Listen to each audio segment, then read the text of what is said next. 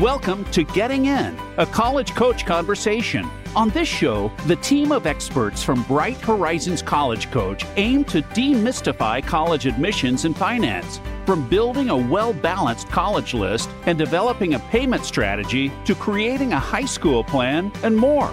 Each episode will help guide your family through various steps of the process. Enjoy the show. Hello, and welcome to Getting In a College Coach Conversation. I am your host for this week, Shannon Vasconcelos, and we are sitting here in the middle of August. It is hard to believe that the summer is almost over. My, my kids have a couple more weeks before they go back to school, but I know in some parts of the country, they are already back. So, for those of us that have a little bit more time, let, let's treasure it uh, before we turn into fall, which is actually my favorite season. So I, am not I'm not mad at, at fall that it, that it's coming. Uh, we do have a great show for you today. Uh, in the back half of the show, my colleague Nial Rele will be joining me to answer your listener questions. But for our first segment, I'm very excited to have with us Dr. Robert Alexander, who is the Dean of Admissions, Financial Aid, and enrollment management at University of Rochester. So Rob wears a whole lot of hats and I'm very excited that he is here to join us today to talk about Rochester. Welcome. Thank you, Shannon. It's great to be here. I'm, so glad to have you. And we've been doing these segments trying to introduce our listeners to all different kinds of schools, you know, big schools and small schools and engineering schools and art schools, north, south, east, west, to um, to let the folks that listen to us know about you know all the different amazing colleges that are out there uh, beyond you know the kind of 10 or 20 names that you might hear all the time. Um, there are so many more great schools out there and university of rochester is certainly one of those schools. Um, and we had on i think it was now a couple weeks ago we had on um, Sue Stubner from Colby Sawyer, which is, uh, for those of you who didn't listen, that is a, a small liberal arts college. So we thought it would be fun to have, con- in contrast, to bring you, Rob, on for this episode to talk more about a large research university. Um, so again, very glad to have you here. So I guess first of all, for our listeners who aren't very familiar with Rochester, can you fill us in on you know the short elevator pitch what Rochester is all about? Absolutely. So, the University of Rochester is a comprehensive research university, though we're on the smaller end in terms of enrollment compared to those AAU or R1 institutions. So, about 12,000 students total, but 6,000 undergraduates. And the premium is not only on this world class research opportunity for undergraduates, but also on really meaningful connection with faculty who are mentors. The biggest thing for our undergraduate um, experience that really makes us distinctive is a curriculum that I call flexible. Um, students don't have required courses. There are graduation requirements and there is some structure, but I think we really attract a student who wants that research university experience mm-hmm. at perhaps a smaller size, though we're certainly not a small school, right. and who really want to have ownership over their undergraduate curricular experience, who are interested perhaps in some traditional majors and disciplines, but who are also very open to cross threading and combining other academic interests in really interesting ways. So we can talk more about that uh, curricular differential later. But I think it really exemplifies the way that the Rochester experience becomes customized for each and every student, as opposed to other places where I, I think the the ethos is you really come into a well-established culture and you assimilate in. No, mm-hmm. Rochester is much more individualized and um, customized from the outset for our students. That's fantastic. And I was I was reading a little bit about your flexible curriculum on your website, and it looks like there's sort of three parts to it. Could you explain a little bit more about that? Sure. So it's it's not quite an open curriculum. We actually do mm-hmm. overlap significantly with Brown. And I describe if if the Brown curriculum has no rules, and you could think of it as a ball of clay that you could shape and mold and cut and and do almost anything you want with. what I describe at Rochester is it's almost like every student gets a box of Legos. And there's some rules and some, some structure to how Legos fit together. But at the same time, nearly every student, even in the same major, even some students with the same major and the same minor, have still put together very different courses in the course of their four years. So I say every student is going to have the opportunity to build their own Lego project using the same building blocks um, o- over that four years. And it's become a metaphor for me for who's the right fit student for Rochester. Mm. The, the right fit student is probably not the one who used to get a Lego set as a kid and only build what was on the cover of the box and follow the instructions to the letter.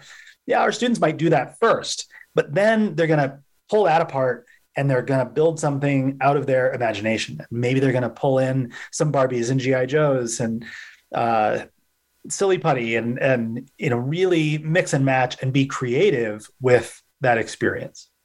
So students ultimately will end up on a four-year plan with a traditional major.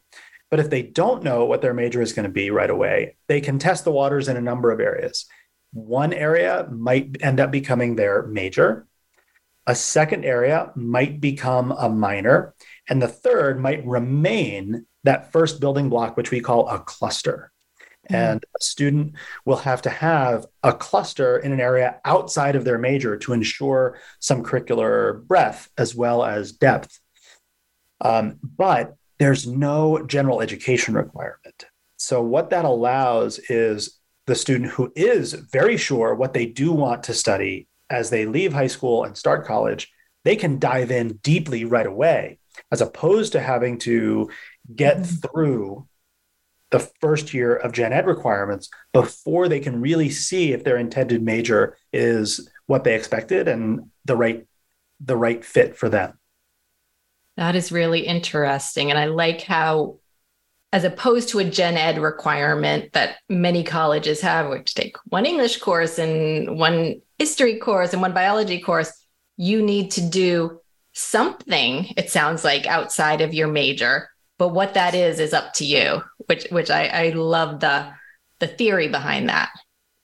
And we're we're very much attuned to, you know, the the leaders in every career uh, in what's left of this century aren't going to be only those people who have very narrow and deep knowledge, right? We're building the quote unquote T shaped professionals that have depth, but also breadth and can understand how to solve problems from and see, analyze problems from very different perspectives using the tools of different academic disciplines. And all students are going to learn how to write very well. And they're going to learn across our college competencies how to interact with people who are similar and different from them and, and get that kind of experience through our curricular structure as well. That's fantastic. And I love your Lego metaphor. I immediately think of my two little boys who love to play with Legos. And one of them is very much following the exact instructions to build what is on the front of the box. And the other one says, forget those instructions. I'm building something crazy. And it sounds like that second child would be a better fit for for uh, University of Rochester. That's right. I, I if it, I love my work and I love my colleagues dearly, but frankly, when I think of the experience of college counselors and coaches and mm-hmm. students and families, it's a crowded and confusing marketplace to tell great schools apart right? We're, we're all often quoted saying, there's no bad colleges, there's just bad fits between students and places. And yet, when you listen to many of my colleagues talking about their institutions, gosh, they're all saying the same things. So, where, where I see my job and the job of particularly my admissions team is how do we articulate those key differences? And for us, there are you know a, a vast number of students who are capable of doing the work academically at Rochester. And when we're honing in uh, in the admission process, even in the recruitment process of who should who should apply to Rochester and who are we going to select out of that applicant pool, that that sense of a student who really understands that our curriculum is different and is able to articulate why that's so appealing to them, either because they had a lot of curricular flexibility themselves in high school and they learned a lot from that experience and, and want to replicate it when they get to mm-hmm. college, or on the other end of the spectrum, a student who didn't have much choice at all, but understands that very few colleges will give them uh, the ability to study transdisciplinary and interdisciplinary and in exploratory ways mm-hmm. uh, that can really help a student stand out in uh, mm. in our application review. That's fantastic. And there was another program that you have at Rochester that it, it's probably not as big a deal as your overall flexible curriculum. Uh, I don't think everybody participates in it, but it was called the Take Five program. And if I could go back in time and go to college, I would be all about this program. Can you explain a little bit what that is? Yeah, Take Five is an opportunity for a student to apply, present a plan for what they would do in a tuition free fifth year. So it's an opportunity to get outside of the major and degree requirements that they've already completed and use that fifth year to add a completely new dimension of exploration that is outside of their you know direct career focus and very different from the major of study that they've pursued in the first four years. So it is selective and it's a relatively small group but the group who does it um, gosh they have really interesting um, thoughts and ideas of and and can go off in some really interesting directions. And i think after that can present themselves as um, maybe more complex maybe of more evolved humans when they do go mm-hmm. those grad school interviews job interviews etc yeah and tuition free my background rob is in financial aid so i love the words tuition free you're speaking my language that's right um, so tell me a little bit. You mentioned your your student body. I think you said twelve thousand students, six thousand undergrads. Can t- tell me a little bit more uh, about what your student body looks like. Sure. Another really interesting differentiator for Rochester is for a generation. Uh, international students have not been an afterthought for us. Mm-hmm. Uh, there's there's no typical Rochester student, but um, the students who are the right fit are really interested in that element of a college experience. Whether that's a student from right here in the city of Rochester, if they live on our campus, they will be away at school and they will have a truly national and international experience. Uh, nearly in, in, in the recent past, as many as a third of our students were international. Um, now we're probably in a new steady state right around a quarter of the incoming class. And in this incoming class that's about to arrive, we'd expect more than 60 countries. And then we're incredibly diverse within the United States as well. Uh, New York is still our most represented state, but gosh, California and Texas are creeping up on it. Um, and nearly every state in the union, plus a, a great contingent of students from uh, Puerto Rico and other US territories are represented. So that really adds to, I think, the discovery and growth that happens for our students. And yeah. the final dimension um, of, of very intentional diversity is socioeconomic. Uh, Rochester, uh, speaking of financial aid, is one of the, the relatively few institutions that has the luxury, thanks to our donors and, and um, supporters, mm-hmm. to meet the full demonstrated need for every student we admit. But unlike most of our peers who also meet full need, we also offer some merit scholarships. So, what I have experienced at other places that meet full need is you often have the vast majority of students from the wealthiest sectors of the US or even international um, economic strata. And then you have a cohort of some percentage of students on the exact opposite end getting full need scholarships, but mm-hmm. very little representation in the middle. Yeah. And you know, speaking to colleagues at some of those schools, they'll wonder aloud, you know, why do we have so much strife on our campus? Well, it's because you don't have many students who can bridge that divide between the quote unquote haves and have nots.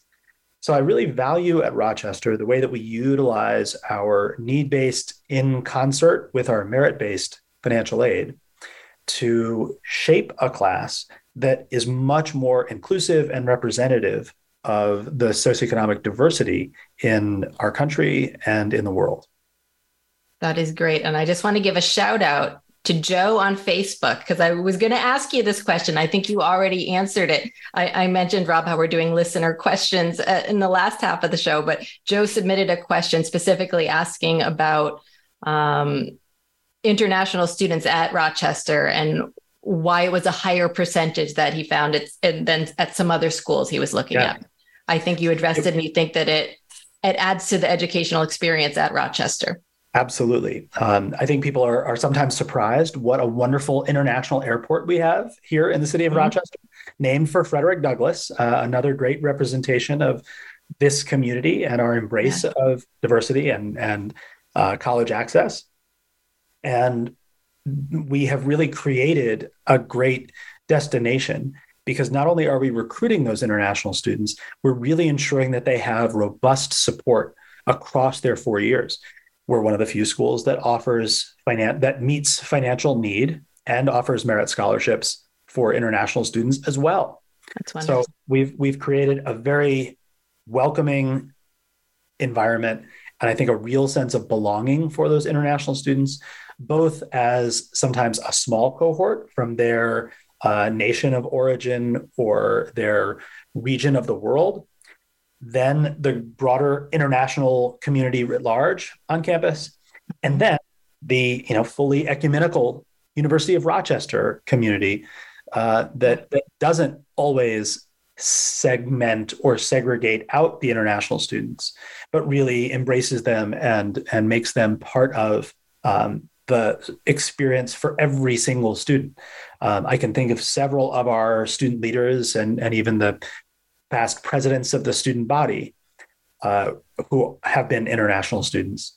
And we're not only focused on you know those those specific issues that international students might bring to the table but we saw themselves as representatives university wide that's fantastic so it sounds like Rochester is very committed to creating a diverse atmosphere on their campus. And regular listeners to our show know that there was a recent Supreme Court decision that um, basically outlawed the use of race specifically in the in the college admissions process. Um, how do you see that playing out and affecting um, the admissions process uh, at Rochester? Thanks for bringing that up, Shannon. I, I hadn't heard about this decision, but I'm just, no. no, and I don't mean to make light of it. It is, yeah. um, you know, extraordinarily challenging, and you know, definitely seems to me that uh, it, it is not the direction that we should be going as a country. Mm-hmm. But at the same time, it is the decision that, frankly, we were anticipating and had plenty of time to plan for. At the undergraduate admission level, um, not very much needs to change at the University of Rochester because we have long prided ourselves on a truly holistic review process. Um, we're not a school that has worked intentionally to double the number of applicants every year and have this you know, extraordinarily large applicant pool. Instead, we're trying to send the signals to the right fit students and have even them self select into our application pool. So 21,000 applicants, each of whom are reviewed by two separate admissions committee members. And in that review, we will be completely uh, race neutral. We're likely to be race blind uh, and, and not bring in the student's answer to uh, a racial or ethnic categorization question um, on, on the application for admission. Okay. Um, but instead, we will continue to really focus on that student's story. Our first reader is paying acute attention to who is this student within their existing community. That could mean their school community, that could mean extracurricular engagements. Certainly, it's likely to have family and environmental context. And that's exactly where uh, the Supreme Court's opinion uh, uh, continues to allow focus. The second reader, their job is to consider who would this student be amongst our University of Rochester community, and particularly this incoming class cohort. So, as I often say, and I'm, I'm sure some of my colleagues on the podcast have opined, we're not looking for 1,500 of the same archetypal perfect students. What we're looking for is a class of 1,500 very different students who will create, because of their similarities and differences, the perfect class every year. And some years, that class uh, might need a soccer goalie. Mm-hmm. Other years, we've got three great soccer goalies on the team already, and we're not looking for that. Um, so for us, that in depth review, and particularly looking into a student's demonstrations of their values and how those align with our institutional values mm-hmm. has already been our focus. Rochester was one of the founding members of uh, the Character Collaborative, um, which now is going to be a part of uh, the National Association for College Admission Counseling. And I, I, think we helped establish some best practice in this area mm-hmm. of trying to assess a student's non cognitive abilities. Right. For Rochester, one dimension of that that we really lean into is what I call academic character. The student's academic character, meaning how and when have they encountered true intellectual curiosity? Um, how have they made intentional decisions about where they've focused their um, their intellectual energy? Maybe that's by making choices again in their curriculum at school. Maybe that's the the YouTube rabbit holes that they've you know jumped all the way down and learn new skills you know, on, on YouTube or through podcasts. Um, we want to understand how how they live a life of the mind and how that is making them better, but also how that is benefiting all of those around them, mm-hmm. community at large. And if they come to Rochester, how will they live our motto, which means ever better, and maybe someday make the world better? Yes that could be as the best fourth grade teacher that they can be, mm-hmm. or they could join the ranks of our three astronauts that have already uh, been to space amongst Rochester alumni. But all sorts of different ways that they can make that impact. But that's what we want to hear from them in their essays, in their interviews, and from their recommenders. That is great. And I love your um, explanation of your job as an admissions officer or the job of your admissions office because I think people really misunderstand this and they think the job of the admissions office, what they're trying to do is admit the quote unquote best students. That's right. Often narrowly defined best test scores, best grades, but that is not what you consider your job. It is to shape the best class. Absolutely right. And I, I, explain it that way all the time that we don't take all of our applicants and rank order them in terms of their academic achievements, admit starting at the top and, and stop when we feel like we're quote unquote full. No, we're, we're looking so much deeper into the student than just a GPA. Um, we're certainly spending a lot of time with their transcript and really trying to under, understand that student's academic performance and academic potential. Um, but I'm the one as as the dean who has to take those phone calls every year from a counselor who wants to understand, uh, sometimes wants to argue a little bit about why we took some student that was not the valedictorian and perhaps didn't admit that valedictorian student. Yes. Um, and it's because we're we're looking at that fit factor and mm-hmm. which is going to be the best student for Rochester, not simply the best student on on some other arbitrary dimension. Right. And you you have a lot of experience in higher education. I believe before Rochester, you were at Millsaps College, which is a for those who don't know, small liberal arts college in Mississippi. I believe the weather is quite different as I imagine. but can you explain it in other ways how these two kind of university experiences are differences and for students who are just starting their search and really do i want a small liberal arts college do i want a larger research university how do they make that decision you're absolutely right and again there's no bad colleges there's just yeah. better and worse fits um, I think there are some students who, if they do some soul searching, would really benefit from being in a very small academic community and on a campus where they are going to, to truly feel known and supported by almost everyone that they see in a given mm-hmm. day on that campus. That's an extraordinary opportunity. Um, and, and Millsaps is an exceptional place that produces Rhodes Scholars regularly. And, um, you know, for, for a small place, really punches above its weight class, so to speak. Mm-hmm. And that experience was really fantastic for me. Um, the role that I got to play at Millsaps was um, extraordinarily broad. Uh, was overseeing admissions, financial aid, uh, for a time institutional uh, research, for a time IT, uh, and then all of marketing and communications. Oh. So that was a very broad scope. Yeah. At Rochester, an institution that is much larger, much similar to my own alma mater and where I started my admissions com- career.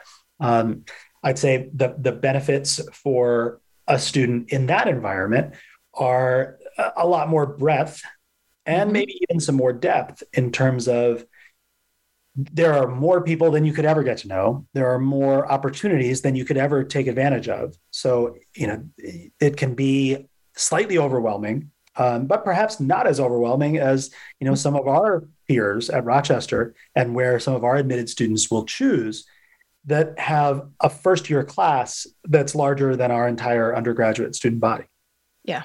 So I encourage students out there and, and counselors to, to help students go visit and spend some time on a small campus near you mm-hmm. and the largest campus near you and get that real on the ground sense even if those those two institutions for example are not ever going to be on your list just go have that experience take the tour listen to the questions sit in on a class because you'll learn a lot and i think you can then extrapolate onto maybe some smaller schools that are farther afield or big schools that are you know internationally known but that you might not easily get to visit right and you also um, spent, I believe, a lot of time at Tulane. And I think that you were there during Hurricane Katrina. And then you came some experience in between. And then you came to Rochester in the early days of the COVID pandemic. So you have had some experience with uh, emergency management uh, in higher ed. And I think, you know, for our parents listening, they're looking for all different things in a college experience for, for their child. At the very basic level I, I think i can speak for all the parents listening. At the most basic level they want their kids to be safe when they go off to school. What, what did you learn through these experiences about safety and emergency management on college campuses? Well you're right. And for better or for worse i have sort of been through those experiences. Yeah. Um, i often say that i worked at three different institutions in new orleans tulane before katrina Tulane during Katrina mm. and post Katrina. Yeah. And certainly there, there were a lot of differences there. What I would say that I saw and experienced that would be relevant to particularly parents going through this search is the, the individual campus communities and the higher education community writ large mm-hmm. Is an absolutely incredible group of people who could not care more about their students yeah. And institutions really do make decisions thinking about the students first. Uh, when mm-hmm. when planning and and laying out emergency management um, protocols, and as things are actually unfolding and, and determining what to do. Um, specifically for Rochester being known as a place with a world class medical center, uh, I was really grateful that um, the institutional leadership was looking to those medical experts for guidance on how to navigate COVID. So yeah. our students were extraordinarily safe and also benefited though from being back in person as soon as we were sure that that would be safe for mm-hmm. our students and really benefited from that experience and not having to you know go through a whole nother year uh, of virtual college. Yes. I had a virtual kindergartner during that time and i can certainly say that uh, as I did i. yeah more in person. Um, so to parents you know ask the questions and understand what's the health center on campus. Ask whether there are emergency management uh, plans in place. Um, ask how those plans impact students and how they're communicated to students and know how you as a parent will be communicated with so uh, for for rochester and for most institutions uh, there are uh, alert systems that students are um, automatically included in but can opt out. And then for parents, oftentimes the parent needs to opt in. But then you'll receive any emergency alerts via text message, probably more detail via a subsequent email follow up. And I know that helps our feel, parents feel like they are in the know in real time if and when there is anything that we uh, need to communicate to uh, the campus community urgently. I've long believed that parents, uh, even if you want to call them helicopter parents, we should be building great helicopter landing pads for them and guiding them in because otherwise they're going to hover and buzz around into places that's not going to really be helpful for them and probably disruptive to the, the work of the professionals on that campus. So let's give them a clear pathway to stay in touch and get the right information.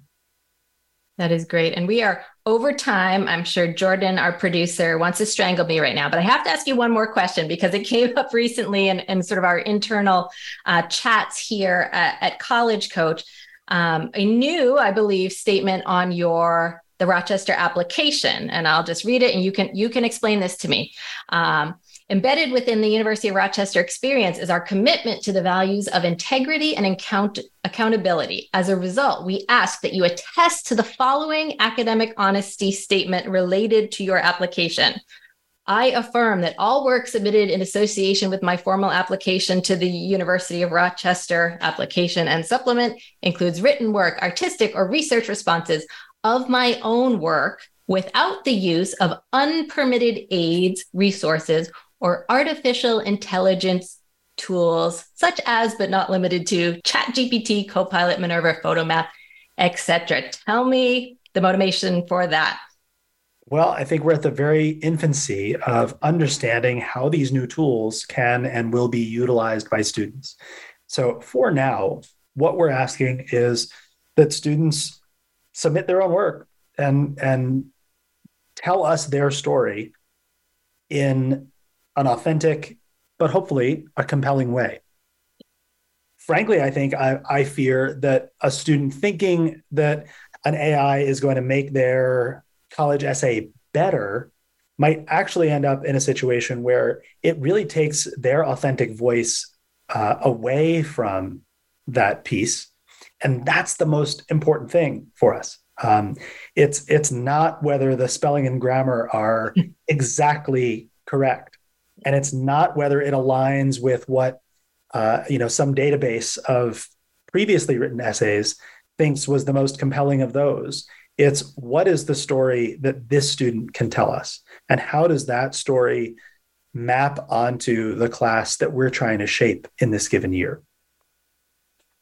That is, I think, a good lesson to take for all the students out there applying to Rochester or anywhere else. Be yourself in this process don't be chat gpt and there will be a great college for every one of those yeah. students uh, this process works well i know it's anxiety inducing for yeah. students parents and, and counselors but I, I have very rarely seen it fail at presenting not just one but a number of really great opportunities for students to continue their education Absolutely. Well, thank you so much for joining us today, Rob. It was great learning all about Rochester, and I'm sure our listeners learned a lot. So thank you.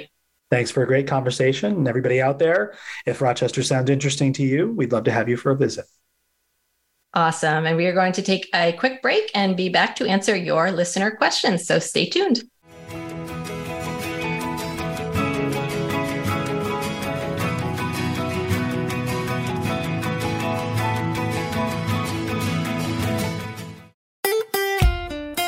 Follow Voice America at facebook.com forward slash voice America for juicy updates from your favorite radio shows and podcasts. Hey everyone, it's Ian Fisher from College Coach here with the sad news that summer is coming to a close. And while we'll miss time by the pool, we are still looking forward to the fall. This is a great time to start thinking about the college application process, whether you're a senior or a freshman. And to make the end of the summer a little less painful, we're offering our biggest discount of the year 15% off any comprehensive College Coach package if you sign up between August 14th and August 31st. So make your way to getintocollege.com and fill out a form for more info today. In every college application, there's that moment of pause before a student hits send. Is this my best work? With Bright Horizons College Coach, your student will hit submit with confidence. We take the guesswork out of applying to college. Students get help with everything from essays, summer planning and visits, to testing strategy, merit aid, and more.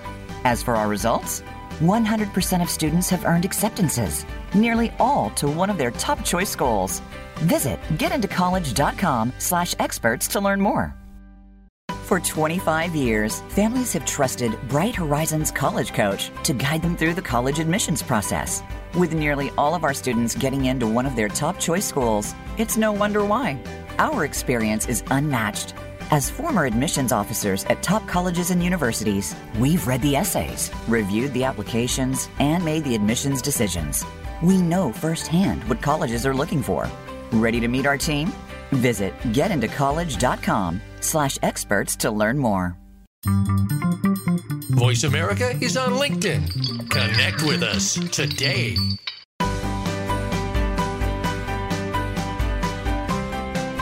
You are listening to Getting In, a college coach conversation. To submit a question for an upcoming listener Q&A segment or to suggest an idea for a future segment, please send an email to gettingin.voiceamerica at gmail.com.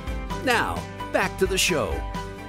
Welcome back, everyone. And it is now time to do my favorite thing that we do on the podcast, which is answer listener submitted questions. So if you do have questions for us, do not hesitate to send them in to us.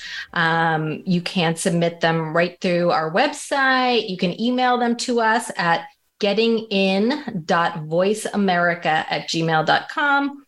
Or you can also comment or DM us on any of the social media you've got out there. We're on Facebook, Instagram, Twitter, LinkedIn, all the places. So just reach out to us wherever you are. We are probably there.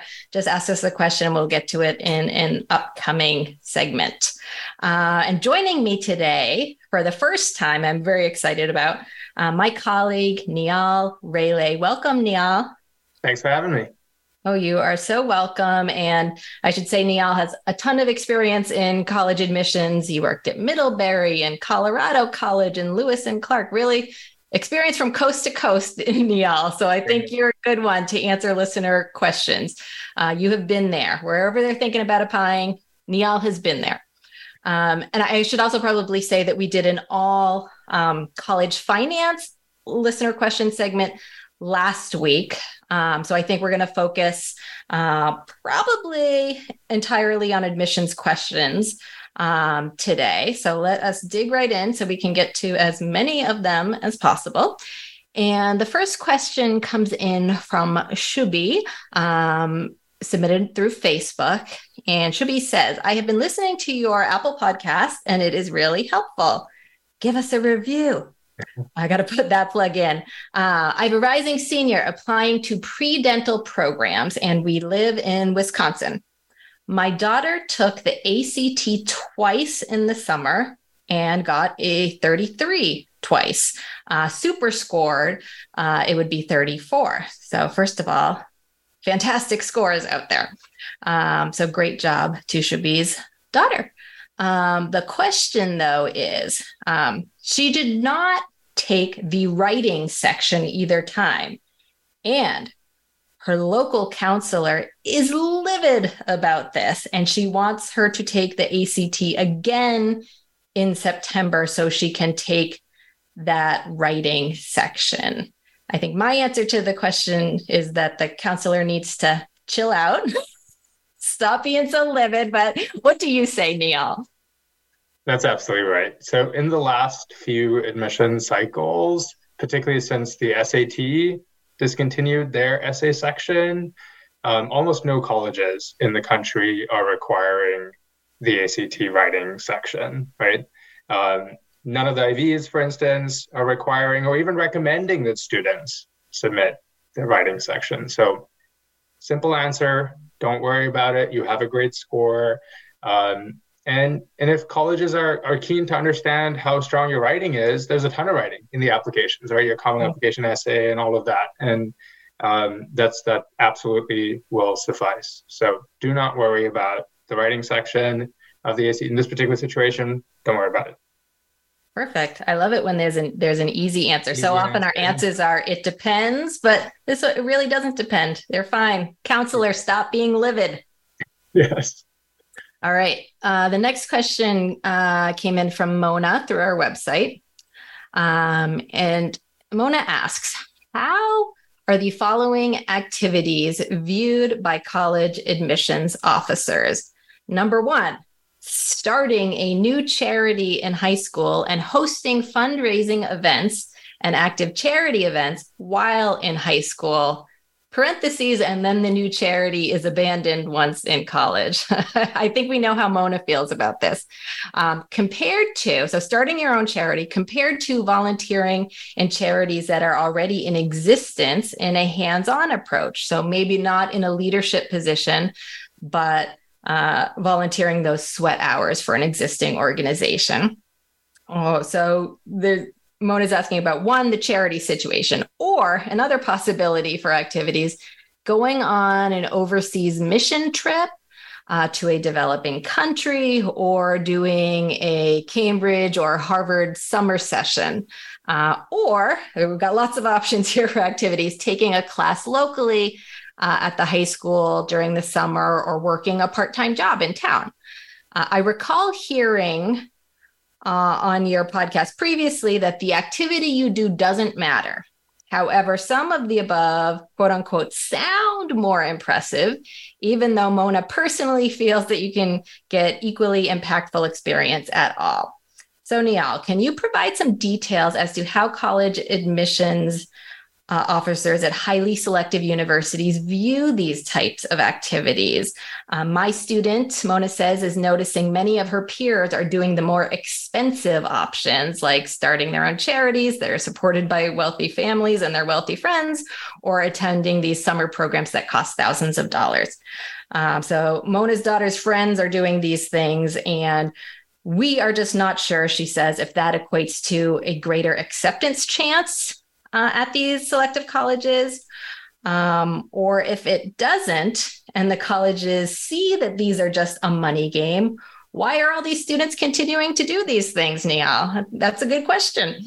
Great question. So, really, at the heart of the question is which extracurriculars are valued by selective colleges more than others, right? And there is no linear scale from least valuable to most valuable extracurricular activity. If there was, everyone would be clamoring to do those ones that are the most right. valuable, right? Uh, it would be an easy question to answer. Um, but let's start a little bit big picture and answering the question, right? So, so we often talk about how colleges, how selective colleges like to see two things in an extracurricular profile. One is breadth, which means well-roundedness of the student's involvement across the different areas, right? Um, across their high school career. That mm-hmm. well-roundedness should appear. And the second is depth in a couple of areas. It doesn't have to be in everything, right? right. And what do I mean by depth?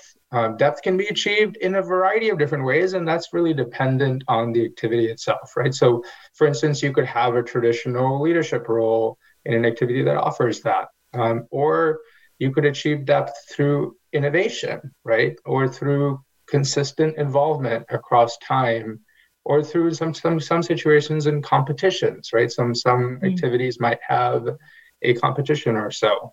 Um, or it could simply be by deepening or evolving your perspective and growing as your time with that organization continues. Mm-hmm. Um, so, so that's the, the, the the sort of big picture answer to what colleges are really looking at, right? But if we were to try to get into a little bit more nuance there, right? Particularly in the context of this question, how can this student make the right choice for them, right? Mm-hmm. Um, that's when we start thinking and asking the question about what is the story, right? What is the narrative that the student is trying to communicate through their mm-hmm. extracurricular activities. For instance, if this student wants to communicate that they are a self starter, that they are really innovative and they like to take initiative and execute new ideas, then maybe starting a new charity is a good idea for them. If, to the contrary, they're trying to communicate that they have really learned the ins and outs of the work of this particular nonprofit that they really admire and that they really want to make a substantial contribution in the area that that nonprofit is working in maybe that that's the better option in this situation, right? So it really is dependent on what the student is wishing to communicate about themselves as part of the overall narrative of the application. Remember, this is one of many places where a student can really show different facets about themselves. Um, so this can be one of those puzzle pieces. So you can make really intentional choices. There is no right and wrong answer. This is one of those great examples where there isn't, right? But to your also to your question about um, you know whether having attractive extracurriculars is a money game, no, it's not. No, I don't think so. Right? Um, wealthy families, yes, they can afford more expensive programs, but those programs don't inherently carry more weight or carry weight as a function of their cost, right? And to share an example, many selective colleges in the country have these summer programs, right? Um, and they're fairly popular. They can cost a lot of money. Oftentimes, they're not that selective, right? The summer programs themselves. Um, and I'm not saying that those programs don't carry any value in that, you know, you through participating in the program, you could become really familiar with the campus and the environment. You could talk much more specifically about your experience that summer and understanding the campus really well if you're applying to that place.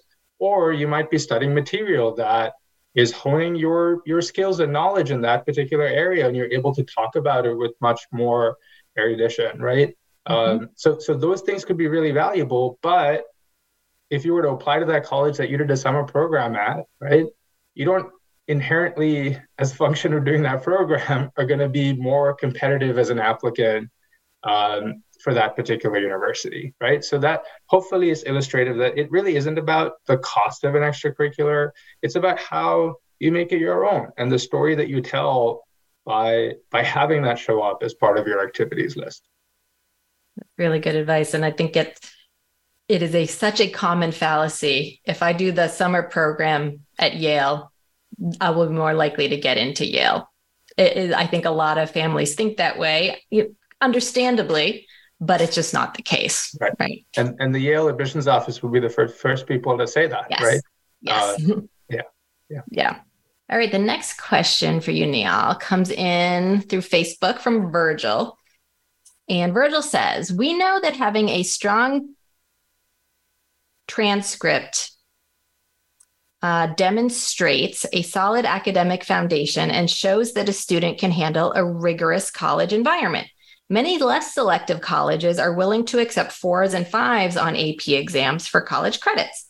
By the time my student graduates from high school, she will have taken a lot of APs that could set her up for gaining admission to a selective school or racing ahead at a less selective school. The advantage of the less selective option is more easily managing a double major or maybe finishing college in three years and saving mom and dad a good amount of money. But what are the disadvantages to using AP tests to skip ahead?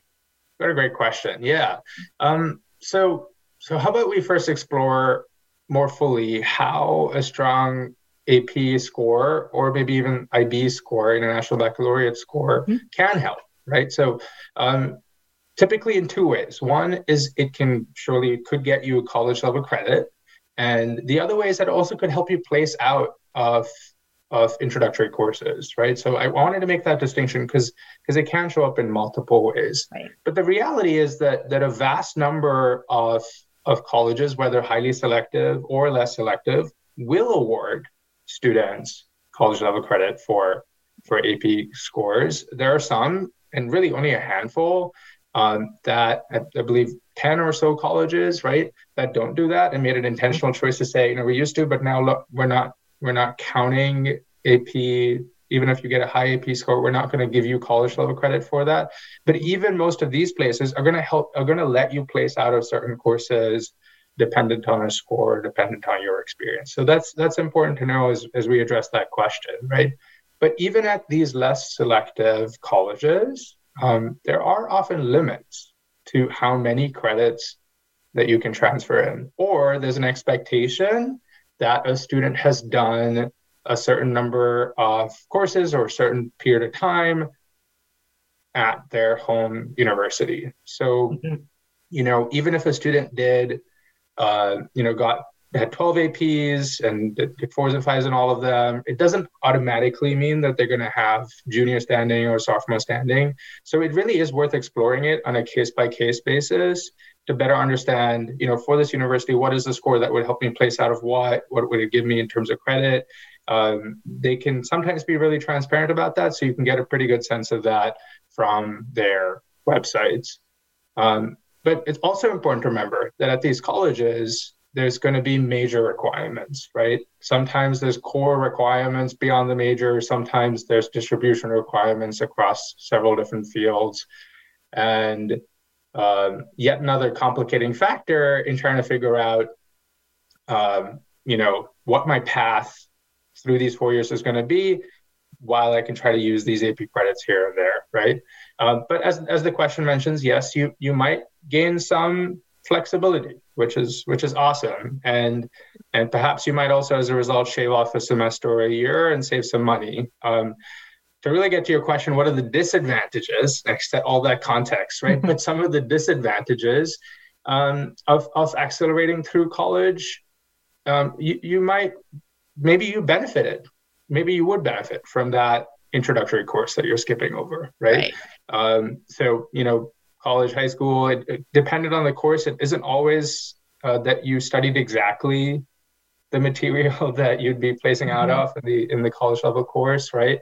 Um, so that's one thing to keep in mind. Second, you might feel a little bit more of that pressure on meeting those requirements, whether it be for your major, whether it be for the college specific requirements and and you might have to make some sacrifices right so maybe you won't study abroad right maybe you don't double major you have a single major right things like that um, would be a disadvantage just less flexibility there and and potentially you might also be choosing that you're not graduating with your class right and mm. is, is that a priority for you maybe maybe not uh, will that be a priority for you down the line? Right. Some of these places are really designed to be a four-year experience, and getting to know your peers in the social and intellectual context can be a really important part of that experience. So, uh, don't want to understate that either. So, those are some of the disadvantages that that come to mind. Perfect. And I think we probably, I think that's probably all we have a chance for. We have maybe like in 30 seconds, Nial, our rising seniors what should they be doing right now? It's mid August. What should they do? What should be top priority? If school hasn't started yet, try to work on your essays, right? You're going to be pulled in 100 different directions when school starts with activities and school yeah. and exams and all that. Not exams yet, hopefully, but with uh, with all the bunch of stuff that you're doing when school starts up. And it can be hard to make the space to work on your writing, particularly your main college essay, assuming you're working on the common application. Yeah try to do as much of that, the drafting of that before school starts. I think that that is great advice. Thank you so much for for that and for all your advice today, Nial. It's been great having you. Yeah, it's been fun. And thank you, listeners, for joining. Uh, if you enjoyed this episode, please do leave us a review on Apple Podcasts or wherever you get your podcasts. We definitely appreciate the feedback, and it does help more families to find us. So thanks in advance for that.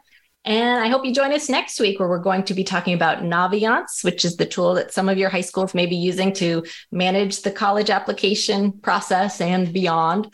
Um, for college freshmen heading off to school in the next couple of weeks, we're going to be covering the do's and don'ts of dorm move in day, which should be fun. And we're going to talk about tuition refund policies, which is a very important process to understand before sending your child off to school. So please do tune in next week. And we will be here every Thursday at 4 p.m. Eastern and 1 p.m. Pacific. Bye bye.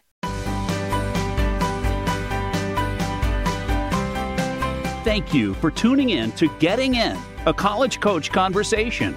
New episodes drop every Thursday. The goal of this show is to demystify the college admissions process for families around the globe. To help with this mission, please leave a review and share with your friends. And to learn more about Bright Horizons College Coach, visit getintocollege.com.